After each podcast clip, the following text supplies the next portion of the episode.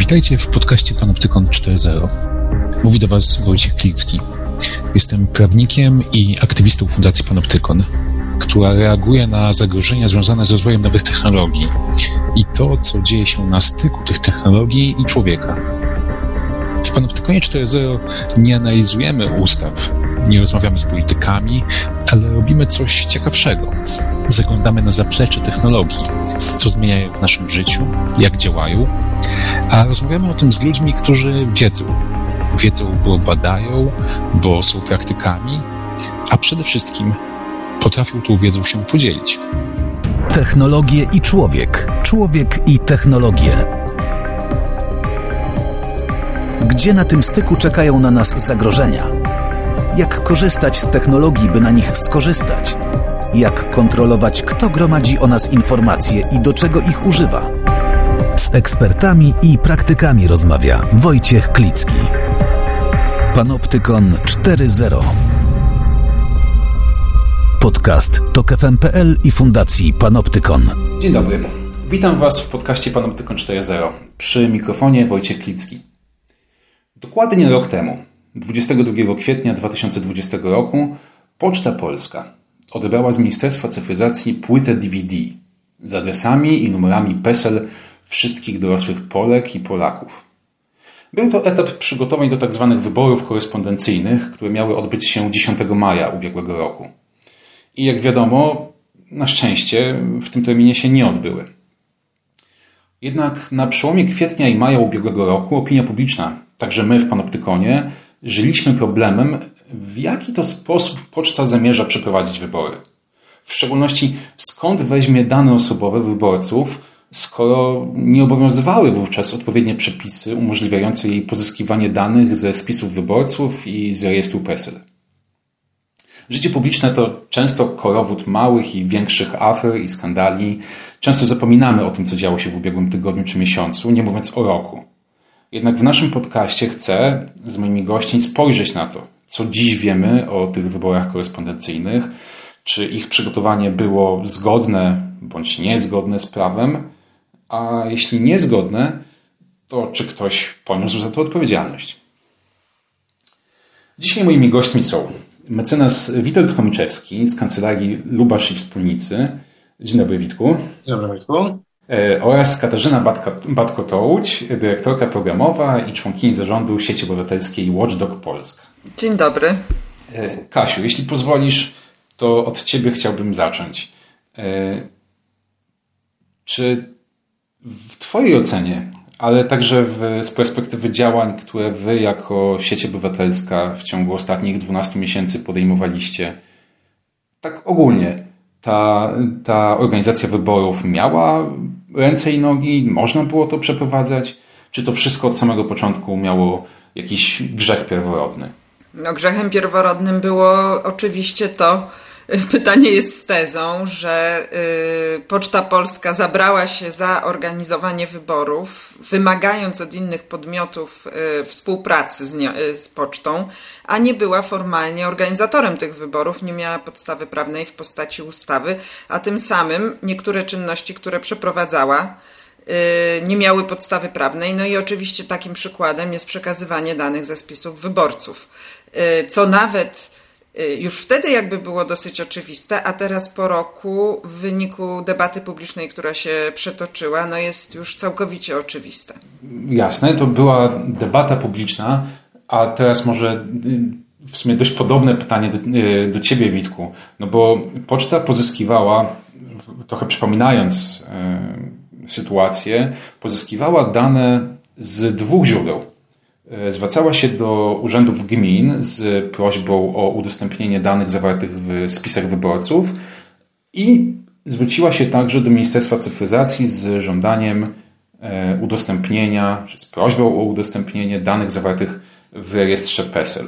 Czy jakby poza opinią publiczną, a bardziej na sferze, na poziomie takim stricte prawnym, mamy już dzisiaj e, jasność, czy te działania były e, legalne, czy nielegalne, czy miały podstawy prawne? Znaczy, ja powiem w ten sposób, że jesteśmy w toku, w toku postępowań, e, które jakby od strony prawnej mają w tej chwili stwierdzić e, ostatecznie, jaki to był stan prawny, jakby rozstrzygnąć to to prawomocnie. Ja mogę powiedzieć w ten sposób, że w, moim, w mojej ocenie, e, w moim przekonaniu, myślę popartym e, mocnymi argumentami, w tym e, czasie, kiedy nastąpił, nastąpiło złożenie tego wniosku przez, przez Pocztę Polską do Ministerstwa Cyfryzacji, a zatem 20 kwietnia zeszłego roku, a następnie w dacie, kiedy doszło do przekazania tych danych, czyli dwa dni później, 22 kwietnia, Poczta Polska nie miała podstawy prawnej do tego, żeby przetwarzać te dane, e, te dane osobowe. E, bo taką podstawą nie był e, ani artykuł 99 ustawy covidowej, ani wydana mm, wcześniej decyzja prezesa Rady, Rady Ministrów. Bo te, bo te regulacje, o czym pewnie za chwilę będziemy też mogli powiedzieć, one powinny być osadzone w szerokim kontekście całego systemu prawnego, czyli powiązane z działają, z zasadą chociażby legalizmu działania, e, legalizmu działania, e, działania organów, organów administracji publicznej, ale także z perspektywy możliwości przetwarzania tych danych na podstawie RODO, bo, bo RODO daje pewne, pewne tutaj opcje, które potencjalnie mogły być wykorzystane, ale w ślad za nimi powinny pójść przepisy krajowe, z odpowiednimi kompetencjami, których to kompetencji Poczta Polska w tym zakresie nie miała. I dodam jeszcze jedną rzecz, że też to, co wiemy z kolei już z, e, e, e, z, ze znanych nam wyroków Wojewódzkiego Sądu Administracyjnego w Warszawie, no to e, one zakwestionowały e, samą, e, samą decyzję premiera, wskazując, że ta decyzja jest, jest nieważna, jak i podważyły samą czynność polegającą na udostępnieniu poczcie danych, no czego konsekwencją jest także to, że trzeba ocenić, że Poczta Polska, moim głębokim przekonaniu, nie miała wtedy przesłanki legalizującej operacji na taki temat trochę tak rozsypując to, o czym powiedziałeś od, i cofając się o pół kroku, ta decyzja premiera, o której wspomniałeś, to była decyzja, w której premier zarządził y, organizację wyborów na, na tego 10 maja, prawda? E, I potem jakby w konsekwencji poczta jakby to, to realizowała i, i żądała, żądała danych. Decyzja, w której została poczta zobowiązana do, do, do, do czynienia przygotowań, że tak powiem, do przeprowadzenia tych wyrobu, wy, wyborów, e, wyborów e, korespondencyjnych. Jasne. Czyli to była decyzja, na podstawie której poczta pozyskała dane z rejestru PESEL, a czy podobnie sprawa się ma, miała, Kasiu, z czymś, na czym wy w sieci obywatelskiej się trochę bardziej skupiliście, to znaczy na e, działaniach poczty w ramach pozyskiwania danych ze spisów wyborców, które, którymi dysponują e, gminy. Y, tak, bardzo podobnie się miała i też y, tutaj jest trochę spraw, w których są wyroki. Oczywiście nie są to wyroki jeszcze dotyczące tego, czy bo co było podstawą y, naszego kwestionowania mm, te, tego przekazywania danych ze spisów wyborców. Y, my nie jesteśmy specjalistami od ochrony prywatności, natomiast uważaliśmy, że jeżeli urzędy gmin przekazywały dane bez podstawy prawnej, to wójtowie, burmistrzowie, prezydenci przekraczali swoje uprawnienia. I wtedy, kiedy się to działo, czyli mniej więcej od gdzieś tam połowy maja, zaczęliśmy składać zawiadomienia o możliwości popełnienia przestępstwa na tych wójtów, burmistrzów, prezydentów, którzy przekazali dane. A mieliśmy tę informację na podstawie wniosku o informację publiczną, czyli odpowiedzi na wniosek o informację publiczną. Yy, no i tego, tych yy, urzędów gmin yy, jest sporo, aczkolwiek szczęśliwie większość to nie są urzędy, które uznały, że można przekazać dane. Y, ale jest ich prawdopodobnie około 400. Mamy w tej chwili namierzone około 300, plus jeszcze z 60 y, twierdzi, że przekazało, ale nie przekazało hasła do tych danych. Y, plus mamy jeszcze takie, które nam nie odpowiedziały i to jest dosyć uciążliwa praca, wyduszenie z nich tej odpowiedzi, która by nam pozwoliła podjąć dalsze czynności. Ale pomijając to, sprawy są na różnych etapach i oczywiście my skarżymy do prokuratur rejonowych, część tych rzeczy została połączona w jedną sprawę. Jest taka jedna duża sprawa w sądzie w Warszawie. Y, natomiast szczęśliwie nie wszystkie trafiły do tego wspólnego koszyka i to było to, na co liczyliśmy. Chcieliśmy zobaczyć, jak to się zadzieje lokalnie na poziomie sądów rejonowych. Y, prokuratury, jest tylko jedna prokuratura, która wszczęła postępowanie od razu, bez żadnych dodatkowych y, y, z naszej strony działań.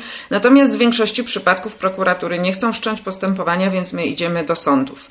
I tu właśnie chcę się odnieść do tej kwestii, jak sądy orzekają, ponieważ yy, Oczywiście w wielu wypadkach sądy zgadzają się z prokuratorą w kwestii tego, że to nie było celowe działanie, a przekroczenie uprawnień to trzeba działać celowo, w związku z czym nie ma powodów wszczynać postępowania. Y, I teraz musimy sobie to wyobrazić. Mamy taką sytuację, że ta prokuratura często jest w tym samym budynku co sąd. Y, to jest czynnik społeczny. Rozumiem, że z punktu widzenia prawa na to nie patrzymy, ale no wyobraźmy sobie, że prokurator przechodzi na drugą stronę budynku i rozmawia z sędzią. Nie chodzi mi o to, że tam są jakieś mega powiązania, ale że dosyć łatwo jest tego wójta, burmistrza, prezydenta usprawiedliwiać. To ci wszyscy ludzie często w wiejskich społecznościach się po prostu też znają. To są małe miasta, gdzieś tam wokół są te małe gminy wiejskie i to wszystko jest jakaś lokalna elita, więc zdarza się, że są, że jest stwierdzenie, zanim zostanie wszczęte śledztwo, że nie było przekroczenia uprawnień. Ale jest też kilka świetnych wyroków. Wyroków takich, w których sędziowie sądów rejonowych robią piękną wykładnię prawa, mówią o artykule 7 Konstytucji o działaniu na podstawie i w granicach prawa. Mówią o tym, y, czym jest decyzja premiera, że ona nie mogła być obowiązująca w stosunku do gmin że nawet jeśli były czynności przygotowawcze do wyborów, to yy, nie było wyborów de facto zarządzonych, robionych przez Pocztę Polską. Yy, mówią o tym, że yy, prokuratura nie może stwierdzić, jakie były intencje wójta, burmistrza, prezydenta, bo musi się najpierw ten wójt, burmistrz, prezydent zapoznać z jakimiś opiniami. Y, I my też tym sądom podrzucamy materiały, bo też pamiętajmy, co robiły organizacje społeczne. My, jako organizacje społeczne, zanim się wydarzyło przekazanie danych, wysłaliśmy opinie prawne i nasze opinie, nasze apele o to, żeby stwierdzić, że to jest, że nie ma podstawy prawnej, więc nie jest tak łatwo powiedzieć, że wójt, burmistrz, prezydent nie miał żadnej wiedzy. Te decyzje jednak w dużej mierze były podejmowane pod wpływem nacisków. I to, co mi się wydaje, że jest jeszcze do zrobienia, to jest zajęcie się kwestią tych nacisków politycznych, które były, bo bardzo wiele urzędów pisze w odpowiedzi na nasz wniosek o informację, że tak im nakazał, nakazał wojewoda, że skonsultowali się z wojewodą, yy, yy, Urzędem Ochrony Danych Osobowych i uważali, że mogą przekazać. Więc tu też widać, jak fatalnie zadziałały instytucje państwowe, które de facto namawiały do łamania prawa. Ale Trzeba powiedzieć, że im więcej jest tych faktów, dlatego ja specjalnie powiedziałam o debacie publicznej, bo mam jednak poczucie, że rzeczy się dzieją i dzięki temu, że one się dzieją, my możemy opowiedzieć kolejnemu sądowi tę sprawę w bardziej klarowny sposób. Yy, I to jest jakiś rodzaj kuli śniegowej, bo mam wrażenie, że ostatnio te wyroki są coraz odważniejsze i coraz bardziej w punkt. Czy jeszcze tylko znowu tak sobie porządkując to, o czym mówisz, kiedy mówisz o wyrokach. Mówię o postanowieniach. Postanowienia sądu, tak. bo jakby to nie ma jeszcze, o ile kiedykolwiek będzie, takiej sytuacji, w której jakiś wójt. Yy, Zostanie ukarany. Tak? tak, to jest raczej, raczej, chodzi raczej, wyłącznie tak, tak, oczywiście mówię o postanowieniach uchylających postanowienie yy, o odmowie wszczęcia postępowania. Innymi słowy, sądy jakby chcą, żeby prokuratura badała w kierunku jakby przekroczenia uprawnień przez E, przez wójtów, którzy przekazali nasze dane, czy dane swoich mieszkańców do, do poczty. Tak? tak, ale dla mnie jest istotne, jakie tam argumenty padają. Że tam argumenty padają z poziomu państwa prawa i z poziomu yy, pewnego standardu, którego powinniśmy przestrzegać. Pamiętam i, i mówię, tak jak mówię, są to często małe sądy Y, które są też w uwikłaniu jakimś, więc dla mnie to też jest jakiś test dla sądownictwa w dużej mierze. Jeszcze w jednym wyroku znalazłam takie zdanie, że też może być tak, że przekroczenie uprawnień jest niecelowe, znaczy nieświadome czy, czy coś takiego, ale wtedy trzeba zbadać rozmiar szkody, która została poczyniona, a nie wiadomo, jakby bez wszczęcia postępowania, nie wiadomo jak duży był ten, była ta szkoda dla interesu indywidualnego lub publicznego. Także to jest jakby ta sprawa y, naprawdę jest przez niektóre sądy bardzo poważnie traktowana. Myślę, że o szkodzie mm, społecznej i to niekoniecznie z perspektywy osób, które dane, których dane zostały przez wójtów przekazane. Będziemy jeszcze mieli chwilę, żeby porozmawiać pod koniec, bo, bo to jest jakaś puenta, znaczy to, to pewnie na, to, tym trzeba skończyć rozmowę o tej, o tej sytuacji, jaką to szkodę zrobiło e, dla procesu wyborczego i dla wiarygodności tego procesu. Natomiast e, jakby to, co ty mówiłeś przed chwilą, to jakby rozrysowałaś jedną taką potężny, taki potężny nurt E, działań, które prowadzi sieć obywatelska Watchdog Polska, jak zawsze potężne działania, wiadomo, e, wiadomo. które e, idą jakby tropem przekroczenia uprawnień przez wójtów, którzy przekazali dane ze spisów wyborców. Natomiast tutaj jakby jestem winny słuchaczom pewne, pewien, pewne wyjaśnienie czy uzupełnienie. Jest jeszcze drugi, o, może nurt to za duże słowo, nurcik, E, otóż e, my w Panoptykonie, a w zasadzie e, ja osobiście jako Wojciech Klicki poszedłem inną, inną drogą, też jakby szukając ścieżek, w których, które mogą nas doprowadzić do sytuacji, do prawomocnego rozstrzygnięcia wskazującego na to, że te wybory, czy te działania wokół wyborów były niezgodne z prawem. Ten nurcik to jest pozew, jaki złożyłem w, przeciwko Poczcie Polskiej w Sądzie Okręgowym w Warszawie i cały czas uzupełniając, e, powinienem być może to powiedzieć wcześniej, e, Witold Chomiczewski, który jest e, tutaj naszym współgościem, reprezentuje mnie w tej sprawie. A więc Witku, Kasia opowiedziała o tej ścieżce karnej. Natomiast no, jest jeszcze ta ścieżka cywilna. Powiedz proszę, dla słuchaczy, którzy, którzy mogą jakby nie, nie wiązać przekazania danych osobowych, e, czy to ze spisu wyborców, czy z rejestru PESEL, z naruszeniem dóbr osobistych i pozwem, jaki można złożyć, e, złożyć do sądu. Jakby na czym opiera się ta, ten nasz nurcik, ta ścieżka, w której mnie reprezentujesz? Um, oczywiście, e, już, już, już chętnie to wyjaśniam. Dodam jeszcze do sprecyzowania, że jestem jednym z, z, z, z, twoich, z Twoich trzech pełnomocników, także jakby tutaj ta praca jest, e, jest zespołowa w ramach naszej, naszej kancelarii jeszcze razem e, z Dominikiem Lubaszem, Adamem Szkurłatem, Także, także no jestem, jestem, jestem, jestem częścią tego, tego zespołu. Rzeczywiście no w, w, w, tej, tej, w Twojej sprawie mm, ten, ten, tak jak to określiłeś, e, e, nurcik, i myślę, że to jest bardzo trafne też, też sformułowanie, e, bo on oddaje sens funkcjonowania, funkcjonowania RODO, o czym zaraz szerzej powiem, czyli tego aktu prawnego, który reguluje zasady przetwarzania danych osobowych, ponieważ e, ta, e, ten system, nazwijmy to ochrony e, prawnej, jest zbudowany na, takich, na takim podstawowym filarze, którym jest organ nadzorczy, czyli w Polsce jest to prezes Urzędu Ochrony Danych Osobowych, a oprócz tego właśnie powiedział właśnie na tych takich drobniejszych, drobniejszych podstawach, w którym każdy z nas jeżeli uważa, że jego dane osobowe były przetwarzane w danej sytuacji niezgodnie z zasadami, które wynikają z przepisów prawa, e, ma możliwość e, podejmowania działań przed sądami powszechnymi.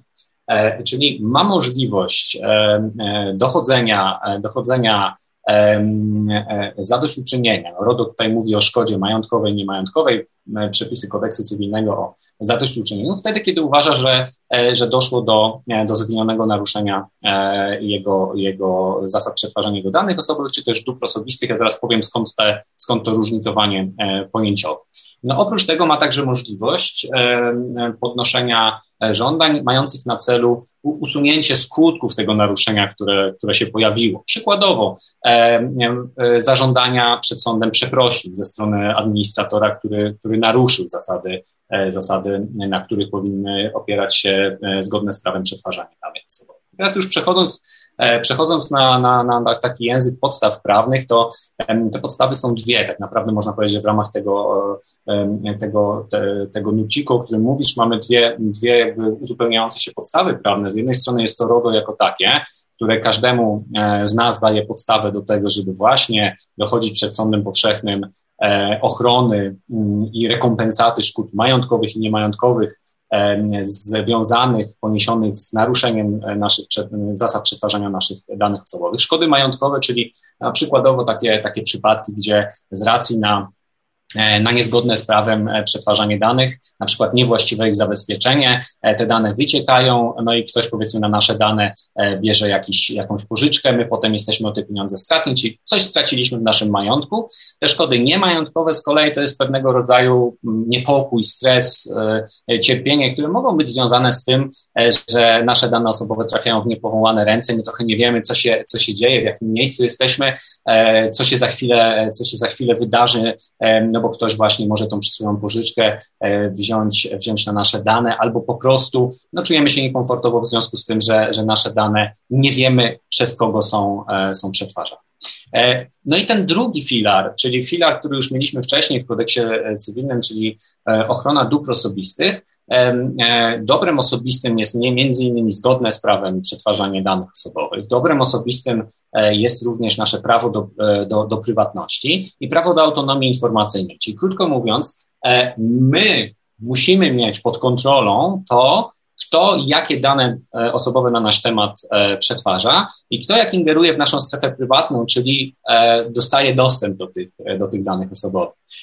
I brak tej świadomości, chociażby związany z brakiem realizacji obowiązków informacyjnych, czyli powiedziałbym przekazania każdemu, każdej osobie, której dane są przekazane, które są przetwarzane, takiego jak ja to nazywam pakietu startowego, czyli poinformowania, tak, przetwarzam Twoje dane, robię to w takich i w takich celach, jeżeli pozyskałem te dane z innego źródła, to mówię, jakie dane pozyskałem, e, przez jaki czas będę je przetwarzał, tak żebyśmy my wiedzieli, co się dzieje, żebyśmy wiedzieli, jak możemy realizować nasze, nasze prawo. No i kiedy to się nie dzieje, no to mm, te, te, te, te, dobra, te dobra osobiste są naruszone, no i mamy tutaj e, otwartą drogę, właśnie opartą na tym tradycyjnym kodeksie cywilnym, żeby raz zanie, zaniechał ktoś takich działań, jeżeli nadal je jeszcze kontynuuje, usunął skutki tych działań, chociażby poprzez przeprosiny, czy wreszcie zapłacił zadośćuczynienie za no, ten stan niepewności, stres, który odczuwaliśmy w związku z tym, że nie wiedzieliśmy, gdzie te dane się znajdują i do czego będą e, wykorzystywane. Także to tak w dużym, w dużym tak, skrócie. To jest y, y, duży skrót, y, który stosuje się do każdej sytuacji, w której może dojść do naruszenia prawa do prywatności czy naruszenia dóbr osobistych. Ostatnio media pisały o bardzo ciekawej sytuacji, w której ktoś już poszedł tą ścieżką. Otóż pewna pani pozwała ubezpieczyciela e, za to, że dopuścił do niezgodnego z prawem dostępu do informacji na jej temat, do jej danych osobowych przez e, drugą osobę, która tam miała, uczestniczyła w wydarzeniu drogowym, którym, którym tam objętym tym ubezpieczeniem e, i ta pani zażądała odszkodowania i otrzymała w tym w te, tą drogą 1500 zł e, odszkodowania. Już trafiały do nas, e, przyznam, pytania dotyczące chociażby tych milionów osób, których dane zostały ujawnione w ostatnim wycieku w, z Facebooka.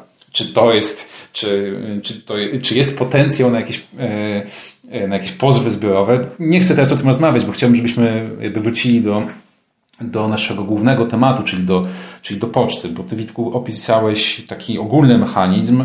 Myślę, że słuchacze jakby powinni y, otrzymać też informacje na temat tego, jak, jak to się, jak ta teoria przekłada się na praktykę mojego pozwu, który złożyłem y, przeciwko pozwie, y, przeciwko, przepraszam, poczcie. Możesz to uzupełnić jeszcze? Mm, tak, oczywiście. Czyli, czyli ta mechanika właśnie przekładając, przekładając ją na tą konkretną, e, na tą konkretną sprawę. E, to żeby Poczta Polska mogła e, w naszej, naszej ocenie, w naszym przekonaniu zgodnie z prawem przetwarzać dane osobowe, no musi mieć przesłankę, która nam to zalegalizuje. Czyli musi być spełniona jedna z sytuacji, które są opisane, opisane w RODO. Potencjalne, potencjalne możliwości, no to jest realizacja chociażby określonego obowiązku prawnego, czy realizacja przekazanych kompetencji e, w ramach władzy, władzy publicznej. No i Clue tego jest to, że e, taki obowiązek prawny czy, czy takie przekazanie musi wynikać z aktów prawa krajowego, czyli z aktów prawa polskiego w tym przypadku. No i e, według, według naszej oceny, w dacie, w której nastąpiło zażądanie tych danych, a następnie przekazanie, czyli 20, 22 kwietnia e, zeszłego roku, e, takich podstaw, które by to, e, by, to, by to legalizowały, nie było, ponieważ Poczta Polska nie miała kompetencji do przeprowadzenia e, wyborów, nie miała kompetencji również do przeprowadzenia e, wyborów, wyborów korespondencyjnych. Podstawy prawne, które miały stworzyć te, te podstawy, te, te, te, te, te, tą bazę, która by to potencjalnie mogła zalegalizować, one jeszcze nie został proces legislacyjny ukończony, co było, można powiedzieć, też taką, taką wiedzą powszechną w tamtym, w tamtym czasie. No w związku z tym stoimy, stoimy w tej sprawie na stanowisku, że nie było zgodne z zasadami przetwarzania danych osobowych pozyskanie informacji z rejestru, z rejestru PESEL.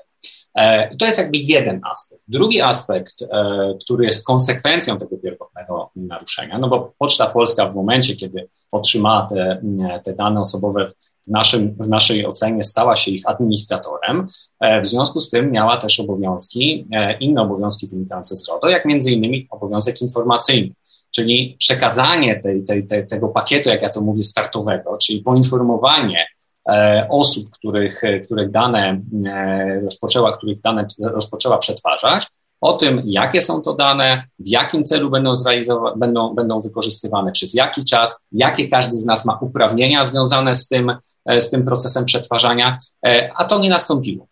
To nie nastąpiło, co spowodowało właśnie ingerencję w nasze uprawnienia kontrolne nad danymi osobowymi, co się przekłada z kolei na prawo do prywatności, o którym mówiłem, prawo do zgodnego z prawem przetwarzania danych osobowych i prawo do autonomii informacyjnej, no bo każdy z nas musi się zastanawiać, czy jego dane tam są, czy też nie ma, przez jaki czas będą przetwarzane, czy do jakichś jeszcze innych celów będą wykorzystane, czy też tylko do tego. No i to, to się przełożyło na możliwość skorzystania, skorzystania z tych instytucji i z tych rozwiązań, o których mówiłem, czyli kluczowe jest tutaj naruszenie e, zasad przetwarzania danych osobowych, co w naszej ocenie jest, e, jest naruszeniem zasad wynikających, wynikających z RODO z jednej strony i znajduje też przełożenie na kodeks cywilny, czyli e, naruszenie e, dóbr, dóbr osobistych, twoich, twoich w, tym, w tym przypadku.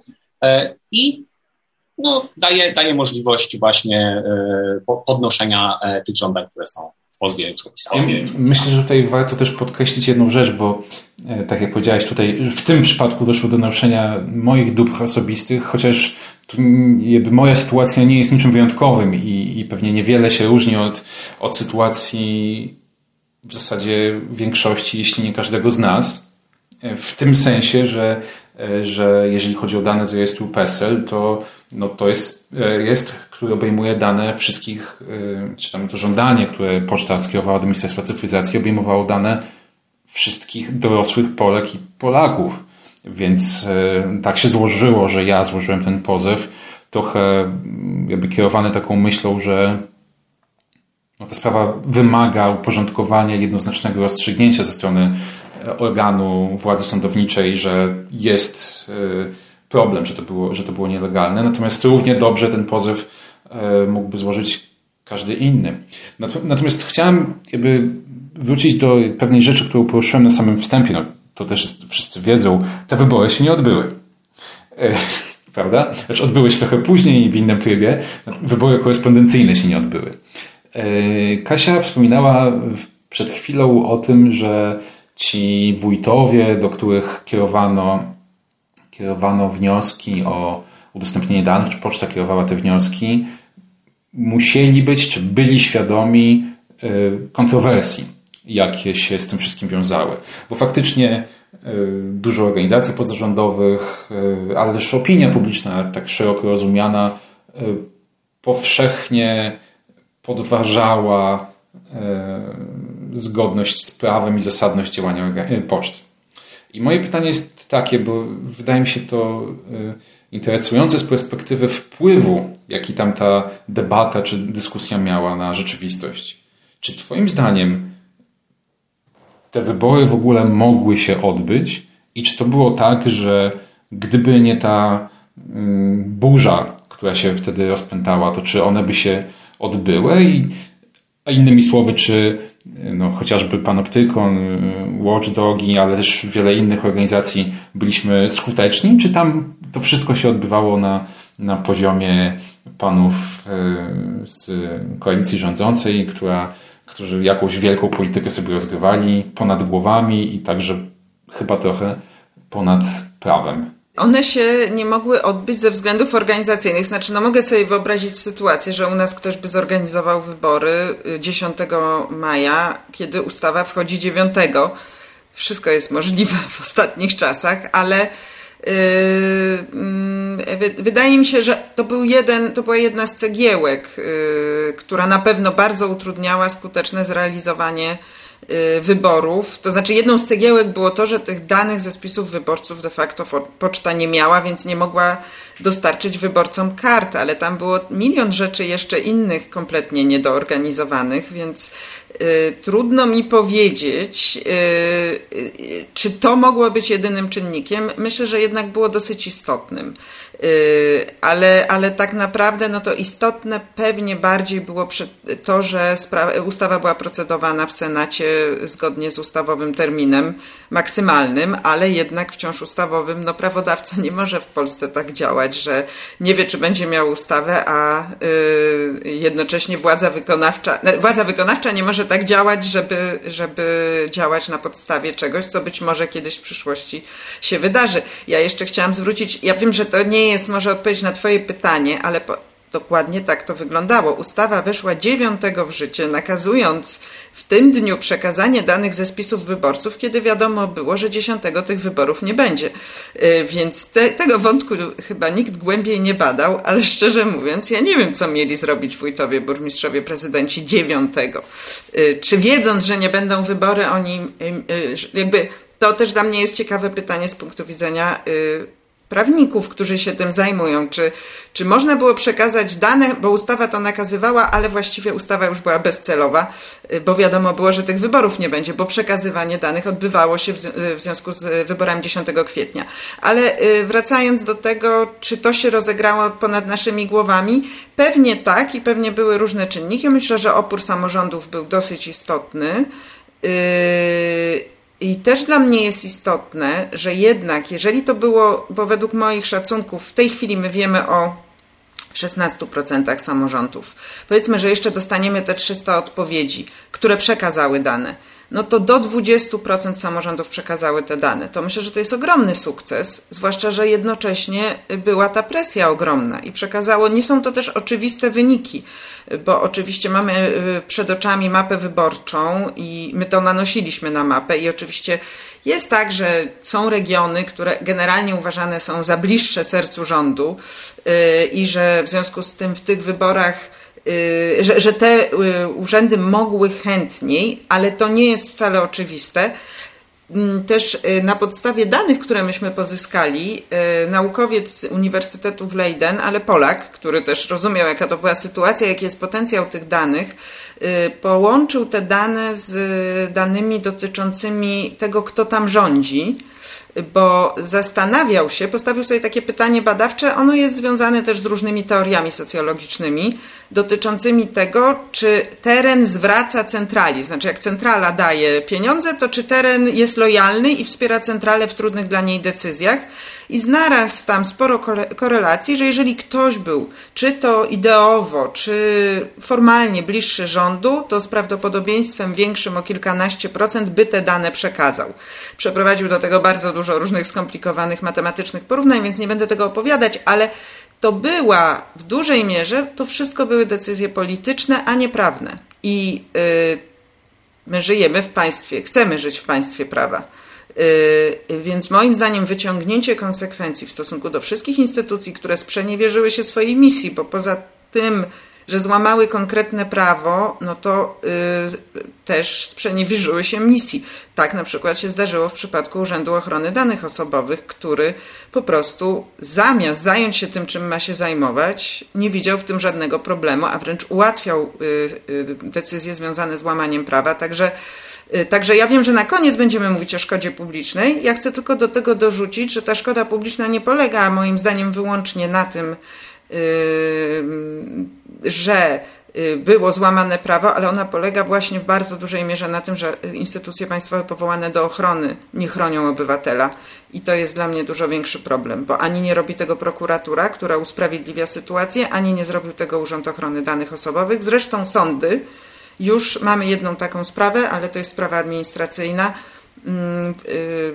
Nie wiem, czy mogę, mam teraz chwilkę, żeby to powiedzieć, tak, bo, bo przypomnę też, że ten rok temu my jako organizacja, oprócz tego, że ostrzegaliśmy samorządy, no to też czując, jak bardzo obywatelom jest potrzebne wsparcie, stworzyliśmy taką krótką akcję y, poczto usuń moje dane. I wtedy pamiętasz, Panoptykon przygotował coś, co miało kluczowe znaczenie, czyli y, wzór tego, jak należy zażądać usunięcia danych i tego, jak później składać skargę w związku z tym nieusunięciem, bądź niezależnie od tego. No i jeden z obywateli poszedł tą drogą, poczta odmówiła mu usunięcia danych, poszedł do sądu administracyjnego yy, i sąd administracyjny nakazał yy, prezesowi Urzędu Ochrony Danych Osobowych yy, tę skargę rozpatrzyć, bo ten nie chciał wszcząć żadnej procedury z tym związanej. Także Moim zdaniem to jest na, wokół tych wyborów. Po pierwsze, dlatego, że wybory jednak w demokracji są jakimś takim kluczowym zwornikiem y, różnych procesów.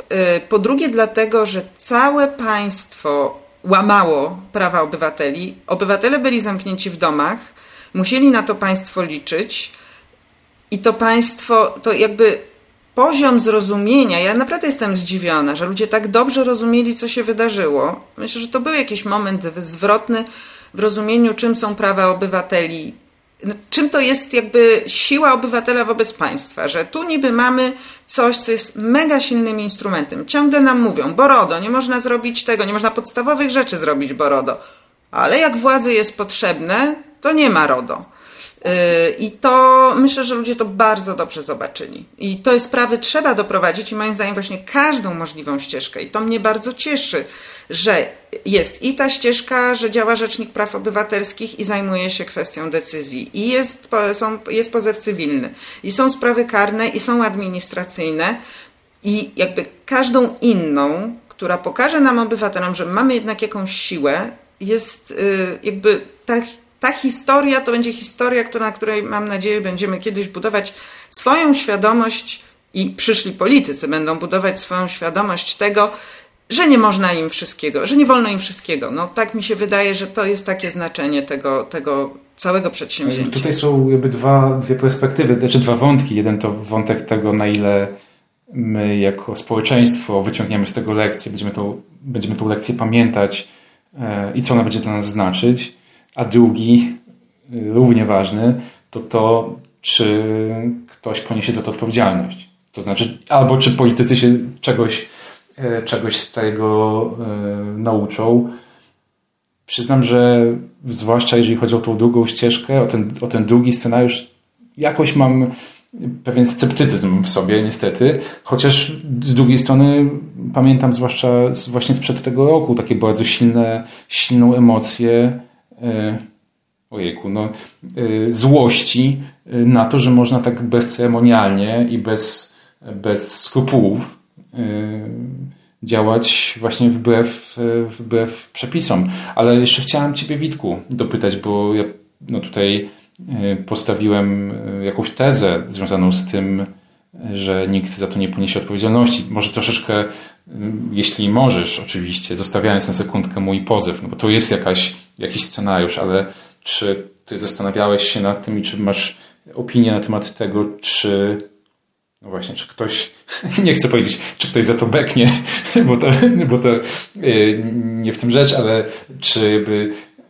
czy to było zrobione tak w tak białych rękawiczkach, że się wszystkim, y, no, wszyscy się z tego wywiną, czy jednak jest y, któraś z tych ścieżek może doprowadzić do tego, że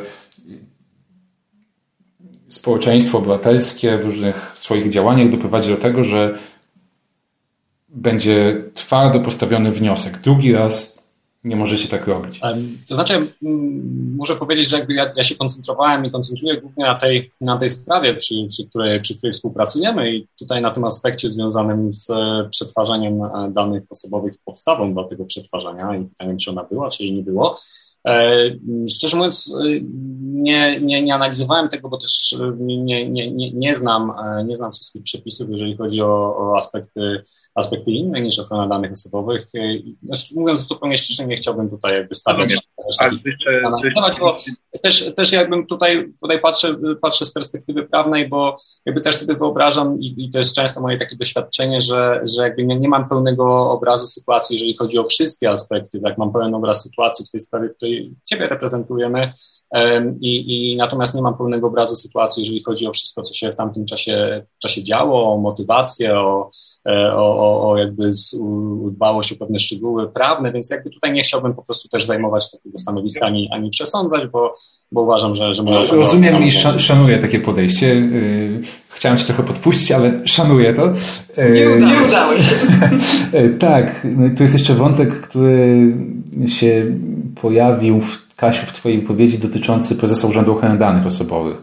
I tutaj już nie ciągnąc może Witka za język w takiej sytuacji, ja tylko mogę powiedzieć, że moim zdaniem, znaczy, że ja od początku fundamentalnie nie zgadzałem się ze stanowiskiem, które wyraził prezes Urzędu Ochrony Danych Osobowych, a także ze mm, sposobem, w jakim to stanowisko zostało wyrażone. W tym sensie, że prezes Urzędu Ochrony Danych Osobowych tych kluczowych dniach, już nie pamiętam dokładnie daty, ale wtedy, gdy opinia publiczna tak bardzo żyła tymi wątpliwościami, e, opublikował na swojej stronie stanowisko, z którego można było wywnioskować, że wszystko jest w porządku.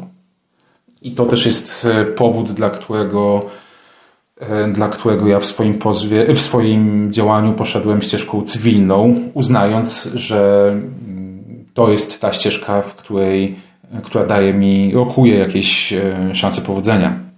Natomiast zbliżając się powoli do końca, E, już trochę, Kasiu, o tym mówiłaś, ale chciałbym jeszcze Cię e, o to bardziej spytać. O to, mówiłaś o tym, że to była, że społeczeństwo Twoim zdaniem miało taką obserwację, jakby tutaj to nie, przepisy dotyczące ochrony danych osobowych były tak ignorowane, że władza działa tak brutalnie, w sensie brutalnie, tak bezceremonialnie. Na ile Twoim zdaniem ta, to doświadczenie w jakimś sensie e, będzie miało długofalowe konsekwencje. Mam na myśli to, na ile, na ile czy, czy te wybory i to, co się wtedy działo, będzie kolejną aferą, aferką, którą, e, po której nic nie zostanie i tylko, i tylko e, fanatycy ochrony prywatności i RODO będą przed sądem cywilnym prowadzić spory, które już nikogo nie będą interesowały, czy jednak to jest coś, co no nie wiem, wpłynie na przykład na, na świadomość pewnych procesów politycznych, procesów decyzyjnych, jakie, e, jakie, mm, jakimi się to kierowało, być może na, będzie wpisane na listę e, rzeczy, zarzutów względem polityków, którzy tak to przeprowadzali. Ja jestem zawsze za dużą optymistką, ale jednak uważam, że to jest nasz, pro, to organizacje społeczne są od przypilnowania tej sprawy. Bo dlaczego te afery różne żyją chwilę? No bo jakby nie ma kogoś, kto by przypiął się do nich i je dalej wyjaśniał, kiedy już zniknie to z pierwszych stron gazet, a bardzo często jest bardzo dużo rzeczy do wyjaśnienia i tematy wracają. Więc moim zdaniem my akurat, jest to jedna z lepszych akcji organizacji społecznych, w miarę skoordynowanych, bo spontanicznie skoordynowanych, ale jednak yy, jakoś nie odpuściliśmy tego tematu. Yy, ja mam bardzo od zawsze, odkąd działam, mam takie poczucie yy, właśnie nie tyle bezkarności, co miałam takie kiedyś zdanie jeszcze yy, tak z 15 lat temu, że u nas się nie można skompromitować to, to 15 lat temu, jak się nie można było skompromitować, to jest w ogóle pikuś w porównaniu do tego, jak teraz się nie można skompromitować. I teraz możemy to mówić, że a, bo to są, tak teraz się żyje, informacja żyje krótko, jest zaraz następna, yy, ludzie już przestają różne rzeczy rozumieć i tak jest, yy, ale pytaniem jest, czy to jest proces nie, nie do zatrzymania. Moim zdaniem on jest do zatrzymania ze względu na to, że my siebie strasznie obwiniamy, że nie szanowaliśmy instytucji, a ja myślę, że myśmy nie wiedzieli jako społeczeństwo, po co one są tak naprawdę. Że dopiero takie wydarzenia powodują, że my zaczynamy rozumieć, od czego mamy różne instytucje gwarantujące, nasze prawa i wolności. I teraz jakby takie rozważania na przykład zawsze były, jak tu komunikować o tym, co robią organizacje watchdogowe, kiedy organizacje watchdogowe często, akurat tutaj jest dobry przykład przeciwstawności panoptykonu i watchdoga, ale nie dlatego, że dosyć różnych bliskich sobie pod pewnymi tylko względami praw bronimy, czy je chronimy, ale bardziej mi chodzi o to, że watchdog miał Y, standard ustalony w ustawie o dostępie do informacji publicznej, który chronił, podczas gdy panoptykon chciał wprowadzenia standardów. I 10 lat temu yy, nasze działania, ja mówię teraz o Watchdogu, były trochę takie, że nikt nie miał poczucia, że coś złego się dzieje. Niektóre złe rzeczy się nie działy, bo my im zapobiegliśmy, a niektóre się złe rzeczy nie dzia- znaczy dla ludzi one nie były złe, o to mi chodzi. Więc było nam trudno przekonać ludzi do tego, że warto różne prawa chronić. I gdzieś tak w 2015 roku odpalaliśmy taką kampanię społeczną, która miała pokazać sens działalności watchdogowej. I wtedy, długo myśląc nad hasłem, wymyśliliśmy w końcu w wielkich bólach dbamy o lepszą codzienność. Bo nie mogliśmy powiedzieć, że w państwie nie działa, bo ludzie nie mieli takiego poczucia, że nie działa. Więc jakby kampania, która mogła trafić, mogła tylko po, po, dbamy o to, żeby było lepiej, było jeszcze lepiej trochę, mniej więcej. Moim zdaniem te, te rzeczy, y, które się działy ostatnio, tak rażące łamanie prawa, które się działo, bardzo nam uświadomiło, że o instytucje warto dbać. I mam nadzieję, że to też jest powrót do tego, żeby myśleć o tym, jak powinny wyglądać stosunki władzy. To jest po prostu przypadek. To jest jeden z wielu przypadków, ale on ludzi interesował i jest bardzo o instytucjach. Nie wiem, czy to nie jest skomplikowanie, ale wie, dlatego wierzę, że nasze działania przyniosą jakby pewną naukę społeczno-polityczną. To było rzeczywiście dość skomplikowane, ale myślę, że słuchacze e, jakby podążyli za Mam Twoim nadzieję. tokiem rozumowania. Natomiast Mam powiedziałaś o tej koordynacji. Ja już kończąc naprawdę e, jedno, jedno tylko takie mam osobiste wspomnienie, bo rzeczywiście brałem w tym bardzo aktywny udział kiedy no, pandemia, rok temu, siedziałem na strychu w mieszkaniu moich rodziców, w domu moich rodziców e, i zadzwonił wtedy do mnie Szymon Osowski, czyli prezes e, sieci obywatelskiej Watchdog Polska i Wojtek, słyszałeś? E, I zaczął mnie o coś pytać. Ja siedziałem w jakichś innych rzeczach, przyznam, że niezbyt bieżą na bieżąco śledząc tą sytuację. I wtedy się zaczęło. I jak wtedy odebrałem ten telefon od Szymona, to jakby on ustawił na 24 godziny, na, na 24 godziny na dobę moje najbliższe 3, czy 5, czy 7 dni już. Dokładnie nie pamiętam, ale to było, to było rzeczywiście duże, duże, duże działanie i mam taką nadzieję, tutaj może się podzielę taką jednak, jakimś jednak optymizmem, że pokonamy tą kwestię czasu. Bo tutaj dużym problemem związanym z działaniami, jakie w różnych formach podejmujemy, jest czas. To znaczy, jesteśmy dzisiaj dokładnie rok po przekazaniu tych danych. No i oczywiście jest jeden wyrok Wojewódzkiego Sądu Administracyjnego, ten dotyczący działania premiera. Natomiast wprost te rzeczy te działania mm, wójtów przekazujących dane ze spisów wyborców nie zostały jeszcze ocenione. Y, mój pozew y, przeciwko poczcie w związku z przekazaniem czy pozyskaniem danych z rejestru PESEL nie jest jeszcze rozstrzygnięty. Co więcej, nawet nie, nie została wyznaczona jeszcze pierwsza rozprawa. No tutaj pewnie pandemia nie przyspiesza, no ale, ale cały czas jesteśmy, jesteśmy jeszcze przed tym. Yy, ale to potrwa jeszcze miesiące, może nawet lata. Yy, natomiast znając Watchdogi, znając też Panoptykon, będziemy o tym, o tym wszystkim informować i moja jedyna sugestia, apel, prośba do słuchaczy, e, żebyśmy pamiętając właśnie o tamtych emocjach i o tamtej złości na, na, na, ten, na te bezprawie, mm, nie, mm, nie zapominali o tym i jakby starali się śledzić e, dalsze, dalsze kroki, dalsze, dalsze rozstrzygnięcia sądów, po to, żeby mieć pewność, że, że te sprawy zostały rozstrzygnięte nie tylko na poziomie debaty publicznej, ale także w, przez niezależne e, władze sądownicze, przez niezależne sądy. I tym, tą prośbą, apelem e, kończę nasz dzisiejszy podcast. Bardzo Wam serdecznie dziękuję, Witoldzie, Katarzyno. Było bardzo miło z Wami porozmawiać. Dzięki serdeczne. To był podcast Panoptykon 4.0. Przy mikrofonie był Wojciech Klicki, a za dwa tygodnie zapraszam Was do kolejnego podcastu. Do usłyszenia. Technologie i człowiek. Człowiek i technologie. Gdzie na tym styku czekają na nas zagrożenia? Jak korzystać z technologii, by na nich skorzystać? Jak kontrolować, kto gromadzi o nas informacje i do czego ich używa? Z ekspertami i praktykami rozmawia Wojciech Klicki. Panoptykon 4.0